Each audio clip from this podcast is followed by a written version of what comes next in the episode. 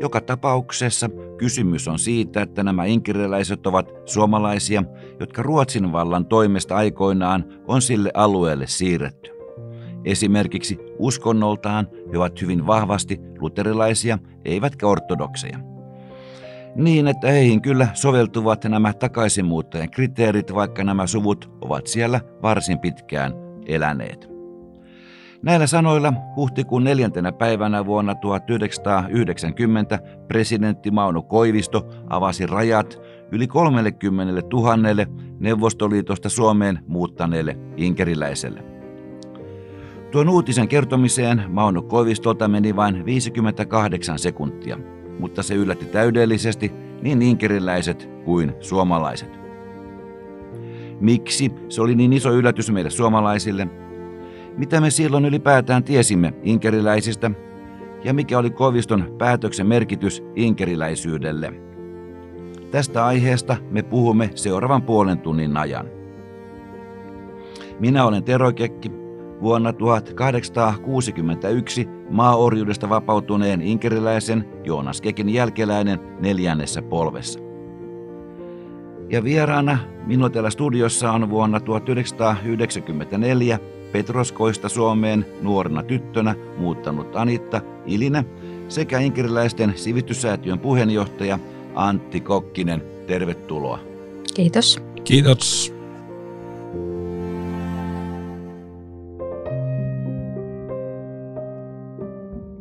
Niin, kun presidentti Koivisto toivotti inkeriläiset Suomeen tervetulleeksi paluumuuttajana, suomalaisilla virkamiehillä ei tuolloin ollut mitään käsitystä siitä, miten Inkerin suomalaisuus ylipäätään edes määritellään.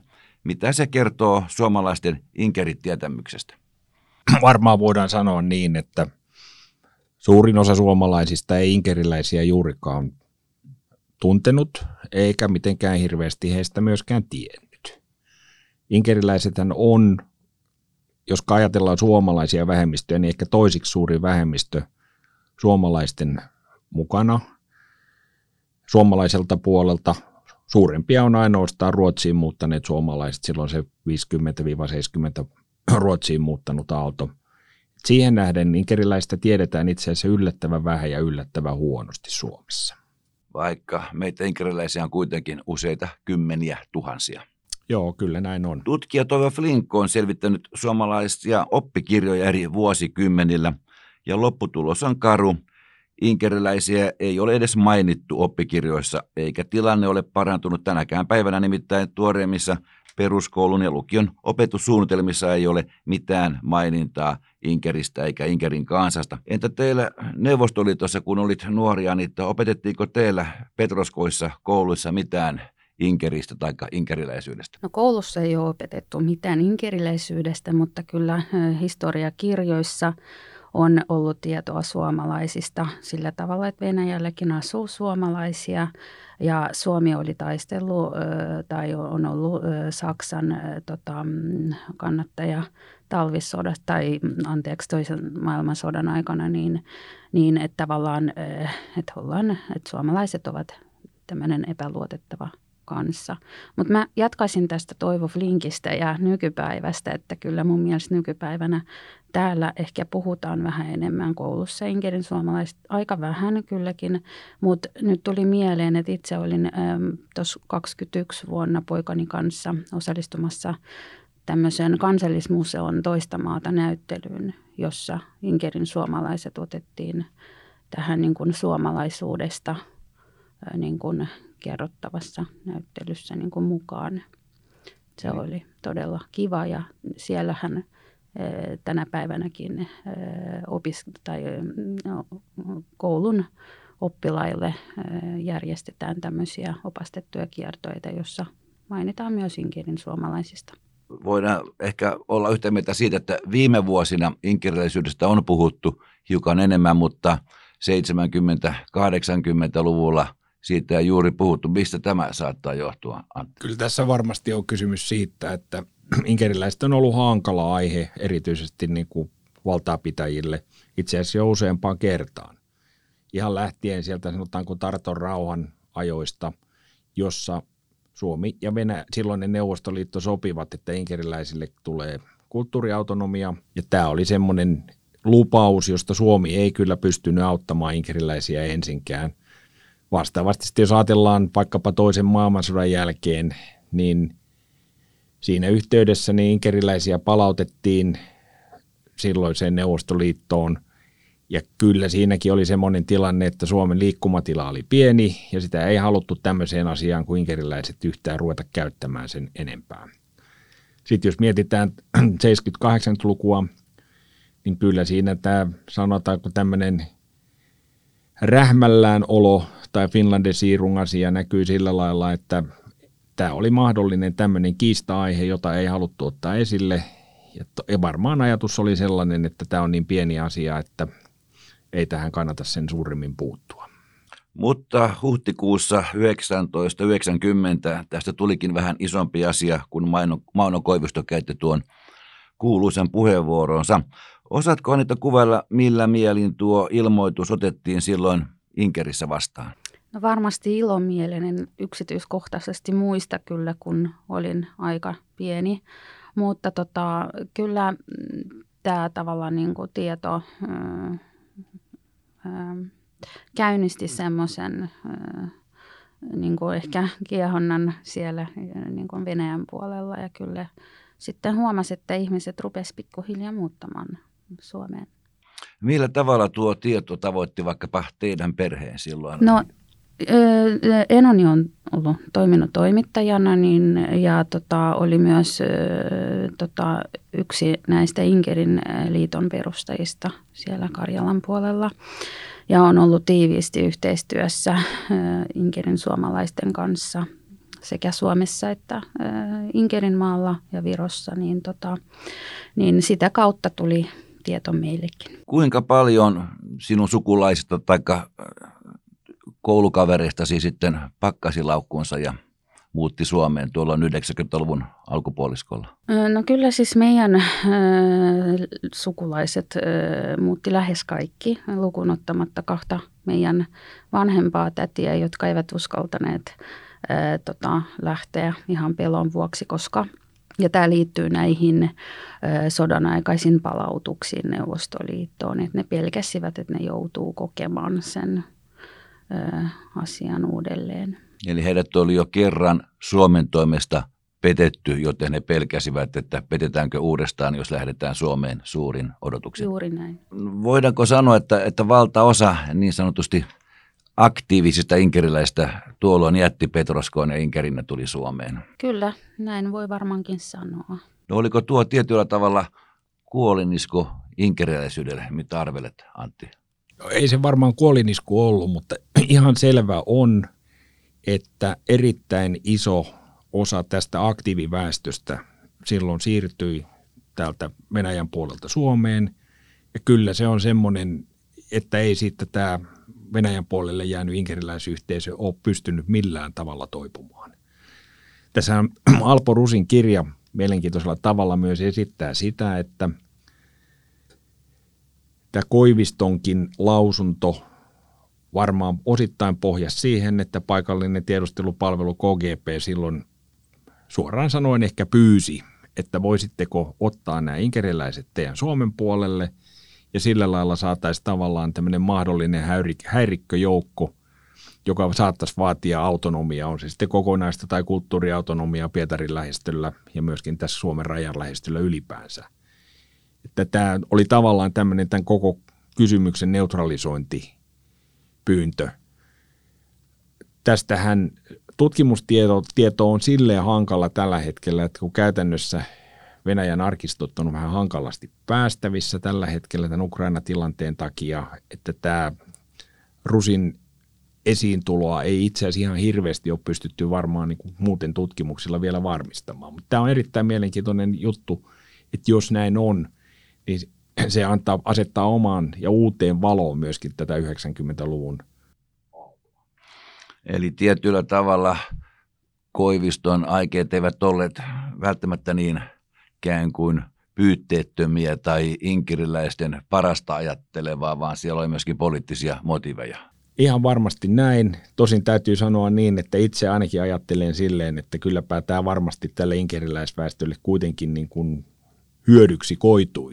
Että ehdottomasti pidän tätä itse sillä lailla positiivisena asiana. No kun te sitten saavuitte silloin Suomeen Petroskoista, niin, niin millä, millä tunnelmilla, millä, muist, jos muistelet noita hetkiä, kun saavutte Suomeen, niin mitä muistoja se herättää? No muistan hyvin 4.8.1994 Kampin eh, linja-autoasemalle ollaan saavuttu yhden matkalaukun kanssa ja äiti sanoi, että oli viimeinen rupla taskussa. Mutta se tunne oli ihan kuin olisi tullut aivan eri planeetalle. Että kyllä se tuntui aika kivalle ja oli semmoinen onnellisuuden tunne ja kotoisa. Oliko se sinun ensimmäinen vierailusi Suomeen? Se oli mun toinen vierailu Suomeen. Oliko teillä sukulaisia täällä Suomessa odottamassa? Öö, kyllä, kyllä on ollut. Mun tota, mummini isosisko on asunut Suomessa ihan äh, sodasta tai äh, lähtien. Hän on siis, heidät on siirretty silloin 43 muistaakseni Suomeen, niin hän jäi ja, ja, tota, ja sillä oli perhe täällä ja meidän sukulaiset otti meidät vastaan ja tukevat, tukivat meitä kyllä siinä alussa tosi paljon. Ja se helpotti asettautumista sitten uuteen kyllä. kotimaahan. Ja puhuit myöskin suomea jo tuolloin. No tota, siis silleen niin kuin, e, e, en yhtä hyvin kuin nyt, mutta kyllä meillähän kotona on, on puhuttu suomea. Kun tulit Suomeen silloin ja menit Maunulan yhteiskouluun yläasteelleen, niin pitivätkö luokkatoveri sinua silloin suomalaisena vai inkeriläisenä vai venäläisenä? Mm, no mä en osaa sanoa, että millaisena ne pitivät mua, mutta ainakin opettaja ja rehtori esittäytymisvaiheessa korostivat, että tässä on suomalaisia lapsia Venäjältä muuttaneita, että, tota, että ne on samanlaisia kuin mekin ja, ja opiskelevat tässä teidän kanssa. Ja teitä inkeriläisiä saapui tosiaan Suomeen 90-luvulla useita kymmeniä tuhansia, yhteensä yli 30 000 vuosien saatossa. Miten Antti arvelet, kuinka hyvin nämä inkeriläiset ovat asettautuneet Suomeen ja kotiutuneet tänne? Oma käsitykseni on, että kyllä tämä porukka on erittäin hyvin integroitunut tähän Suomeen. Täytyy myös muistaa siitä, että sitten on sen verran pitkä aika, että käytännössä tällään, kun lapset on, synty, on, on menty naimisiin, saatu lapsia, tehty töitä, jääty eläkkeelle. Minusta tämä on onnistunut itse asiassa kokonaisuudessa ottaen paljon paremmin kuin moni muu tämmöinen vastaava juttu. Et jos ajatellaan sitä, että – tämä on aika iso niin kuin muuttajamäärä ja sitten myöskin niin, että tälle ei sinänsä ole ollut niin kuin samanlaista sosiaalista tilausta kuin esimerkiksi jollekin karjalaisten evakointumiselle Suomeen aikanaan, niin siihen nähden minusta tämä on onnistunut erinomaisesti. Tästä tietysti voisi Anitalta kysyä, että minkälainen tämä on, niin kuin tämä, jos ajattelet tämän mukana olleen kannalta, että jos ajattelet, että ei vaan pelkästään itses kannalta, vaan myös kavereittes kannalta, niin mitenkä vastaisit tähän? No kyllä mä oon aivan samaa mieltä, että, tota, että toki niin kuin porukassa on eri jos tarkastellaan kokonaisuutta, niin on erilaista porukkaa, mutta kyllä siis suurin osa on mun mielestä sopeutunut hyvin. Ja tota, meitähän lapsia muutti todella paljon 90-luvulla tänne, niin kyllä kaikki on, kaikki ketä itse tunnen, niin on työelämässä, on perheelämässä, joko inkeriläisten, suomalaisten tai muumaalaisten kanssa. Ja, ja, ja, ja kyllä. Ja lyhyesti, eh, silloin kun muutettiin, niin tavoitteena oli just niin kuin äidilläni ainakin, että hän työllistyy mahdollisimman nopeasti ja saikin työpaikan hyvin lyhyessä ajassa. Ja, tuota, ja, ja, ja meillä oli koko ajan semmoinen asetelma, että me ei tultu tänne niin kuin vierailemaan. Me, me ollaan tultu niin kuin tänne asumaan, tekemään töitä, opiskelemaan ja näin ollaan menty läpi tämän elämän. Että Jatkaisin tähän vielä sille, että täytyy myös muistaa myös tuo ajankohta. Että silloin kun Neuvostoliitto oli romahtanut, niin iso osa tästä inkeriläisistä – he ei suinkaan muuttaneet niin kuin parhailta mahdollisilta alueilta ne entisessä Neuvostoliitossa, vaan ne oli tämmöisiä reuna-alueita suurin osa, ja siellä oli suoraan sanoen ihan hirveät olot silloin. Että tässä ei ollut kysymys pelkästään, niin kuin, että olisipa kiva muuttaa, vaan tässä oli myös tämmöinen henkijäämisaspekti. Ja se 90-luvun Suomi, joka silloin oli itse asiassa aika ankaraan lamaan niin kuin jo mennyt ja aika ankarassa lamassa, niin se oli kuitenkin niin kuin aivan, aivan hurjan paljon edistyneempi maailma kuin se, mistä nämä ihmiset tuli. Ja sitten mä sanoisin myös, että sitä ei ollenkaan pidä väheksyä myöskin, että tämä suomen kielen taito oli kyllä tärkeä asia silloin. Se auttoi siihen niin kuin mukaan pääsemiseen. Et jos osasit pelkästään Venäjää, niin kyllä se 90-luvun Suomi oli silloin aika ankea paikka tulla. Tämä 90-luvun muuttoaalto oli kolmas inkeriläisten muuttoaalto Suomeen. Ensimmäinen oli vallankumouksen jälkeen 1918-20, sitten tuli toisen maailmansodan aikana ja tämä oli kolmas aalto ja tämä oli myöskin varmasti viimeinen aalto, eli nyt voidaan todeta, että kaikki ne inkeriläiset, ketä ylipäätänsä Suomen inkeriläisiä on, niin ovat nyt sitten Suomessa lähestulkoon kaikki. Voidaanko näin ajatella? En sanoisi ihan näin. Kyllä siellä Venäjän puolella asuu inkeriläisiä vieläkin.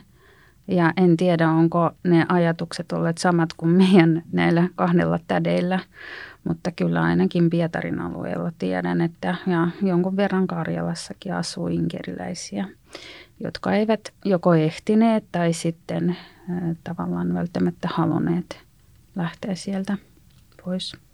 Niin, mutta mikä mahtaa olla sitten inkeriläisyyden tulevaisuus, kuten todettiin, vielä Venäjällä jonkin verran heitä on. Täällä Suomessa joitakin kymmeniä tuhansia. Sinä Antti olet Inkerillä, Inkerin suomalainen niin kuin toisessa polvessa, mutta kuinka inkeriläiseksi itsesi koet?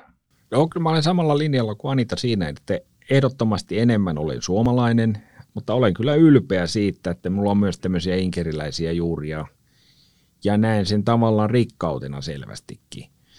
Inkeriläisyys sinänsä, jos sitä katsoo koko Suomen ja suomalaisuuden kontekstissa, niin sillä on ollut erittäinkin iso merkitys. Jos ajatellaan ihan jo yksinkertaisesti semmoista hommaa, että Kalevala, joka on tietyllä lailla tämän suomalaisen kulttuurin peruskehtoasioita, niin sehän käytännössä kerättiin Inkeristä. Ja siinä mielessä niin tämä inkeriläisyys on ihan elimellinen osa ihan tätä jopa suom- koresuomalaisuutta, jos sen sanoo sillä lailla. Se, että tota, kuinka paljon tämä inkeriläisyys sitten sinänsä pystyy säilymään, jos katsotaan tätä pidemmällä aikajänteellä, niin se on kuitenkin aika pieni sirpale koko siinä suomalaisuudessa. Ja sitten myöskin on niin, että kun itseeni ajattelen, niin en mä itse koe, mä koen selkeästi enemmän olevani suomalainen ja kun ajattelen omia lapsia, niin tiedän, että he ovat tuskin ollenkaan inkeriläisiä enää mielessään. Että kun äitini oli koko, äitini vanhemmat oli molemmat inkeriläisiä, eli äitini oli siis täysin inkeriläinen. Mä olen silloin noin niin kuin puoli inkeriläinen ja lapset sitten enää neljäsosaa, että kyllä se siitä aika nopeasti häviää. Et jos ajatellaan vaikkapa tuonne 2300-luvulle, niin tässä ehtii siihen mennessä mennä vielä suunnilleen neljä sukupolvea läpi, että kyllä siitä ei käytännössä niin kuin, ei kovin paljon kyllä todennäköisesti pysty enää tähän jäämään. Entä Anita, sinä olet syntynyt Inkerissä ja puolisosi myös ja teillä on kolme poikaa, jotka ovat syntyneet täällä Suomessa. Miten te pidätte teidän perheessä inkeriläisyyttä yllä? No kyllähän siis tota, no sanotaanko, että äh, silloin kun asuttiin Petroskoissa tai silloin kun mieheni asui siellä Inkerin maalla, niin eh, mehän oltiin suomalaisia. Et meillä ei puhuttu silleen niin kuin inkeriläisyydestä, se tuli semmoisena uutena tietona vasta Suomessa. Ja tuota, mutta kyllä meillä perheessä niin kun, äh, puhutaan inkeriläisyydestä ja Inkerin historiasta ja mielestäni se täytyy muistaa ja kyllä mä kerron lapsilleni meidän esiisimme ja äitiemme historiasta. Ja, tuota, ja kyllä mä uskon, että, että, että, tota, että kyllä ainakin jonkun aikaa niin tämä, tämä tieto vielä niin kuin siirtyy seuraavillekin sukupolville varmaankin. Mutta kun vuosisata seuraavan kerran vaihtuu, niin onko silloin enää inkeriläisyydestä mitään jäljellä? Kyllä mä uskon, että jotain on jäljellä. Niin, ainakin kauniita muistoja, jos ei mitään muuta. Mm. kuka niitä muistaa sitten siinä vaiheessa, niin se voi olla aika pieni porukka.